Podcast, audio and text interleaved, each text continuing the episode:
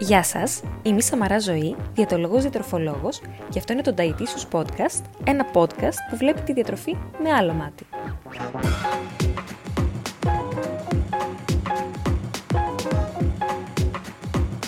Στόχος μου είναι μέσα από κάθε επεισόδιο του Dietitious Podcast να ταυτιστείτε, να διαφωνήσετε, να προβληματιστείτε και να εμπλουτίσετε τις γνώσεις σας για τη διατροφή.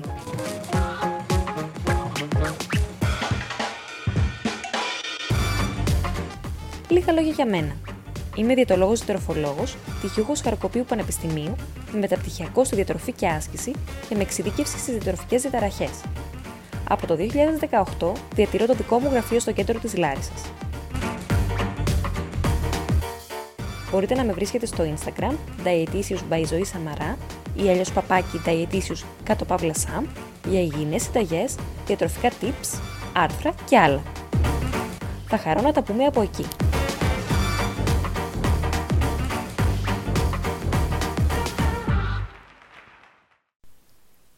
Γεια σας και καλώς ήρθατε σε ένα ακόμη podcast. Στο σημερινό podcast θα ασχοληθούμε με τα τεστ της ανεξίας τροφίμων. Είμαι σίγουρη πως εσείς οι ίδιοι ή κάποιος φίλος σας έχει υποβληθεί σε αυτά τα τεστ της ανεξίας. Τι είναι λοιπόν αυτά τα τεστ της ανεξίας; Αυτά τα τεστ της ανεξίας είναι υποτιθέμενα τεστ τα οποία παρέχονται από ιδιώτες και μόνο και βγάζουν, σας βάζουν να κρατάτε συνήθως κάποια χερούλια ή σας βάζουν να πατάτε κάπου. Δεν είναι δηλαδή κάποια συγκεκριμένη μέθοδος η οποία ακολουθείτε κατά τη διενέργεια αυτών των τεστ. Ε, και σας, σαν αποτέλεσμα σας δίνουν κάποια συγκεκριμένα τρόφιμα ή κάποια συστατικά τροφίμων τα οποία φαίνεται πως εσάς σας παχαίνουν ή μπλοκάρουν το μεταβολισμό σας ανάλογα πώς ερμηνεύετε την εκάστοτε φορά. Υποτίθεται πως αν βγάλετε από τη διατροφή σας αυτά τα συστατικά τροφίμων ή αυτά τα τρόφιμα, θα χάσετε το βάρος που σας ταλαιπωρεί και αυτή είναι η λύση στο πρόβλημά σας. Αυτά τα τεστ περισσότερες φορές είναι ιδιαίτερως ακριβά, ωστόσο επειδή δίνουν μια πολύ συγκεκριμένη απάντηση στο πρόβλημα της απώλειας βάρους, πολλοί κόσμος μπαίνει στη διαδικασία να τα κάνει. Τι γίνεται όμως με αυτά τα τεστ; Για αυτά τα συγκεκριμένα τεστ της ανεξίας, το Υπουργείο Υγείας στις 24 Οκτώου του 2016 έβγαλε ανακοίνωση κατά την οποία αναφέρει πως ουδεμία σχέση τουλάχιστον έως τώρα επιστημονικά τεκμηριωμένη έχουν οι τροφικές υπερευαισθησίες με το σωματικό βάρος ή το μεταβολικό ρυθμό, τη ρύθμισή του, την απώλεια βάρους και το σχεδιασμό διαιτολογίου με αυτό το σκοπό. Αυτή τη στιγμή δεν υπάρχουν στο εμπόριο αξιόπιστα και επιστοποιημένα για τη διαγνωστική τους αξία κλινικά τεστ ανείχνευσης διατροφικών τη ανεξιών. Η χρησιμοποίηση των τεστ τη ανεξία σε προγράμματα απώλειας βάρους δεν έχει καμία υποστημονική βάση, αφενός διότι τα τεστ τα οποία χρησιμοποιούνται δεν έχουν διαγνωστική αξία, αφετέρου διότι οι τροφικές τη ανεξίε δεν σχετίζονται με την απώλεια βάρους. Συνεπώς, τα τεστ αυτά δεν πρέπει να χρησιμοποιούνται σε διαιτολογικά κέντρα ως εργαλεία τα οποία καθορίζουν τα προγράμματα απώλεια βάρους, αφενός διότι ουδέν αποτέλεσμα έχουν, αφετέρου διότι μπορούν να οδηγήσουν σε σημαντικές διατροφικές ελλείψεις με τον αποκλεισμό τροφών, οι οποίες σύμφωνα με το τεστ μπορούν να προκαλέσουν τροφικές δυσανεξίες. Άρα, με λίγα λόγια, τι μας λέει η απόφαση του Υπουργείου Υγείας, ότι αυτά τα τεστ είναι παράνομα, Όποιος τα εφαρμόζει είναι παράνομος, άνετα μπορείτε να του κάνετε μήνυση, καθώς αυτά τα τεστ δεν υπάρχουν, δεν υφίστανται, πώς να σας το πω, δεν, δεν έχουν κατασκευαστεί με κάποιο τρόπο. Το αποτέλεσμα που σας βγάζουν δεν προκύπτει από κάπου.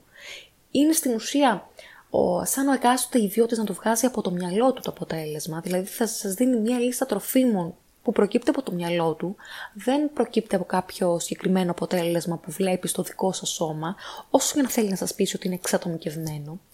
Άρα είναι κάτι τελείως αυθαίρετο και τι μας λέει επίσης η ανακοίνωση του Υπουργείου Υγείας, η απόφαση του Υπουργείου Υγείας, ότι οι τροφικές της ανεξής δεν έχουν καμία σχέση με το σωματικό βάρος ή το βασικό μεταβολισμό. Ε, τι είναι όμως τροφική δυσανεξία, επειδή πολλοί θα μου πείτε, μα εμένα ναι, έχω παρατηρήσει ότι με πειράζει ας πούμε το γάλα, έχω παρατηρήσει ότι με πειράζει το σκόρδο. Τροφική δυσανεξία είναι η αδυναμία πέψης συγκεκριμένων φαγητών ή συστατικών φαγητών, η οποία έχει σαν αποτέλεσμα συμπτώματα όπως γενικότερη γαστρατερική δυσφορία, μετεωρισμό, άλγο στην κοιλιακή περιοχή, διάρειες, αέρια και συμβαίνει κάποιες ώρες μετά την κατανάλωση τροφής. Στις τροφικές δυσανεξίες δεν μεσολαβεί το νοσοποιητικό σύστημα. Οι πιο συνήθεις δυσανεξίες είναι η δυσανεξία στη λακτόζη και στη γλουτένη, ε, που εντάξει στη δυσανεξία στη γλουτένη βέβαια έχουμε μία φλεγμονή, οπότε δεν είναι η κλασική δυσανεξία, θα το πούμε και στη συνέχεια. Και επίσης έχουν παρατηρηθεί δυσανεξίες σε άλλα συστατικά όπως τεχνητά γλυκαντικά, αλκοόλ, MSG κτλ. Επίσης, άτομα με σύνδρομο ευερέθηση του εντέρου είναι πολύ σύνηθες να παρατηρούν ιδιαίτερες ενοχλήσεις σε συγκεκριμένα τρόφιμα, μετά την κατανάλωση συγκεκριμένων τροφίμων. Εξορισμού όμως, η δυσανεξία δεν έχει καμία σχέση με το σωματικό βάρος. Υπάρχει λοιπόν, όντως υπάρχουν δυσανεξίες σε συγκεκριμένα συστατικά τροφίμων, που όμως δεν έχουν καμία σχέση με το σωματικό βάρος. Αν δηλαδή κάποιο άτομο έχει δυσανεξία σε κάποιο συγκεκριμένο συστατικό, όπως πολύ συχνά ε, υπάρχει δυσανεξία στη λακτόζη, δεν σημαίνει ότι όταν καταναλώσει λακτόζη θα παχύνει, όταν δηλαδή καταναλώσει γάλα με λακτόζη θα αυξήσει το σωματικό του βάρος, αλλά θα έχει δυσάρεστα συμπτώματα όπως διάρειες, αέρια, μετεωρισμό, πόνο, άρα καμία σχέση με το σωματικό βάρος. Οι πιο συνήθεις δυσανεξίες είναι η δυσανεξία στη γλουτένη και στη λακτόζη. Η δυσανεξία στη γλουτένη που είναι μια σοβαρή κατάσταση είναι ε, ή αλλιώς κοιλιοκάκι. Υπάρχει βέβαια και η μη κοιλιοκακική δυσανεξία στη γλουτένη που είναι μια πιο ήπια κατάσταση, αλλά η πιο σοβαρή κατάσταση που είναι η κοιλιοκάκι είναι ένα αυτοάνωσο νόσημα. Οπότε, αν πάσχεται από κοιλιοκάκι, μιλάμε για μια σοβαρή κατάσταση η οποία δεν έχει πάλι καμία σχέση με το σωματικό βάρος. Στην ουσία τι γίνεται, το σώμα αντιμετωπίζει την γλουτένη των τροφίμων, που είναι στην ουσία η δυσανεξία που εμφανίζουν άτομα με κοιλιοκάκι, την αντιμετωπίζει σαν κάτι ξένο, σαν κάτι που του επιτίθεται, οπότε και αντιδρά σε αυτό.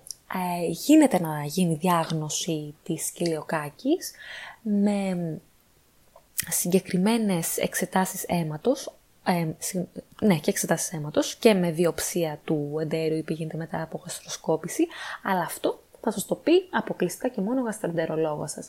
Κανένας άλλος δεν θα σας το πει. Ε, ούτε θα σας βάλει να κρατήσετε κάποια χερούλια για να σας διαγνώσετε δυσανεξία στη γλουτένη. Θα σας βάλει να κάνετε εξειδικευμένες, πιστοποιημένες εξετάσεις, τις κλασικές εξετάσεις. Ε, και στη δυσανεξία στη λακτόζη. Η δυσανεξία στη λακτόζη είναι πλέον πολύ συνήθις. Ε, η δυσανεξία στη γλουτένη δεν είναι καθόλου συνήθις. Είναι πολύ μικρό το ποσοστό των ατόμων που έχουν κοιλιοκάκι.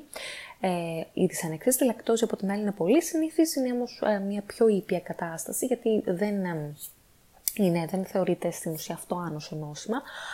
Απλά τι γίνεται, η λακτόζη είναι ένας δυσεκχαρίτης που αποτελείται από τους μονοσεκαρίτες, γαλακτόζη και ε, γλυκόζη.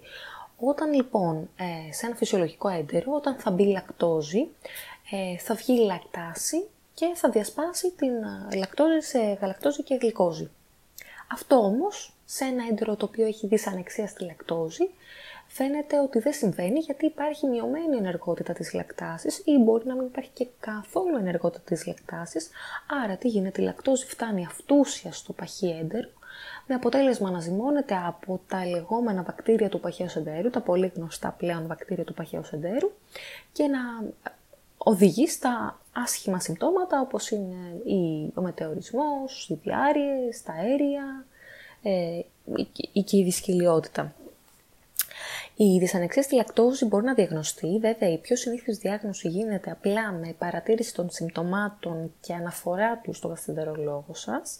Ε, πολύ απλά μπορείτε να κρατήσετε ένα ημερολόγιο καταγραφής τροφίμων που να γράφετε τι τρώτε και να καταγράφετε από δίπλα τα συμπτώματα μετά από κάθε γεύμα, ώστε να μπορέσετε να καταλάβετε τι σας ενοχλεί και τι όχι. Αυτή είναι η πιο απλή μέθοδος διάγνωσης μιας δυσανεξίας. Υπάρχει βέβαια και το τεστ υδρογόνου αναπνοής, που στην ουσία μετρά την ποσότητα υδρογόνου που υπάρχει στην αναπνοή δεν είναι τόσο αξιόπιστο.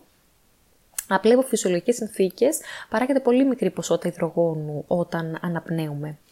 Όμως, όταν η λακτόζη φτάνει αυτούσια στο παχέντρο, όπως σας είπα, και ζυμώνεται από, τα, από τους μικροοργανισμούς, από τα βακτήρια του παχαίου εντέρου, παράγει κάποια αέρια. Μέσα σε αυτά υπάρχει και το υδρογόνο και ε, το υδρογόνο απορροφάται από το έντερο στην ουσία και μεταφέρεται μετά μέσω του κυκλοφορικού συστήματος στους πνεύμονες και αποβάλλεται μέσω της αναπνοής. Οπότε, στην ουσία,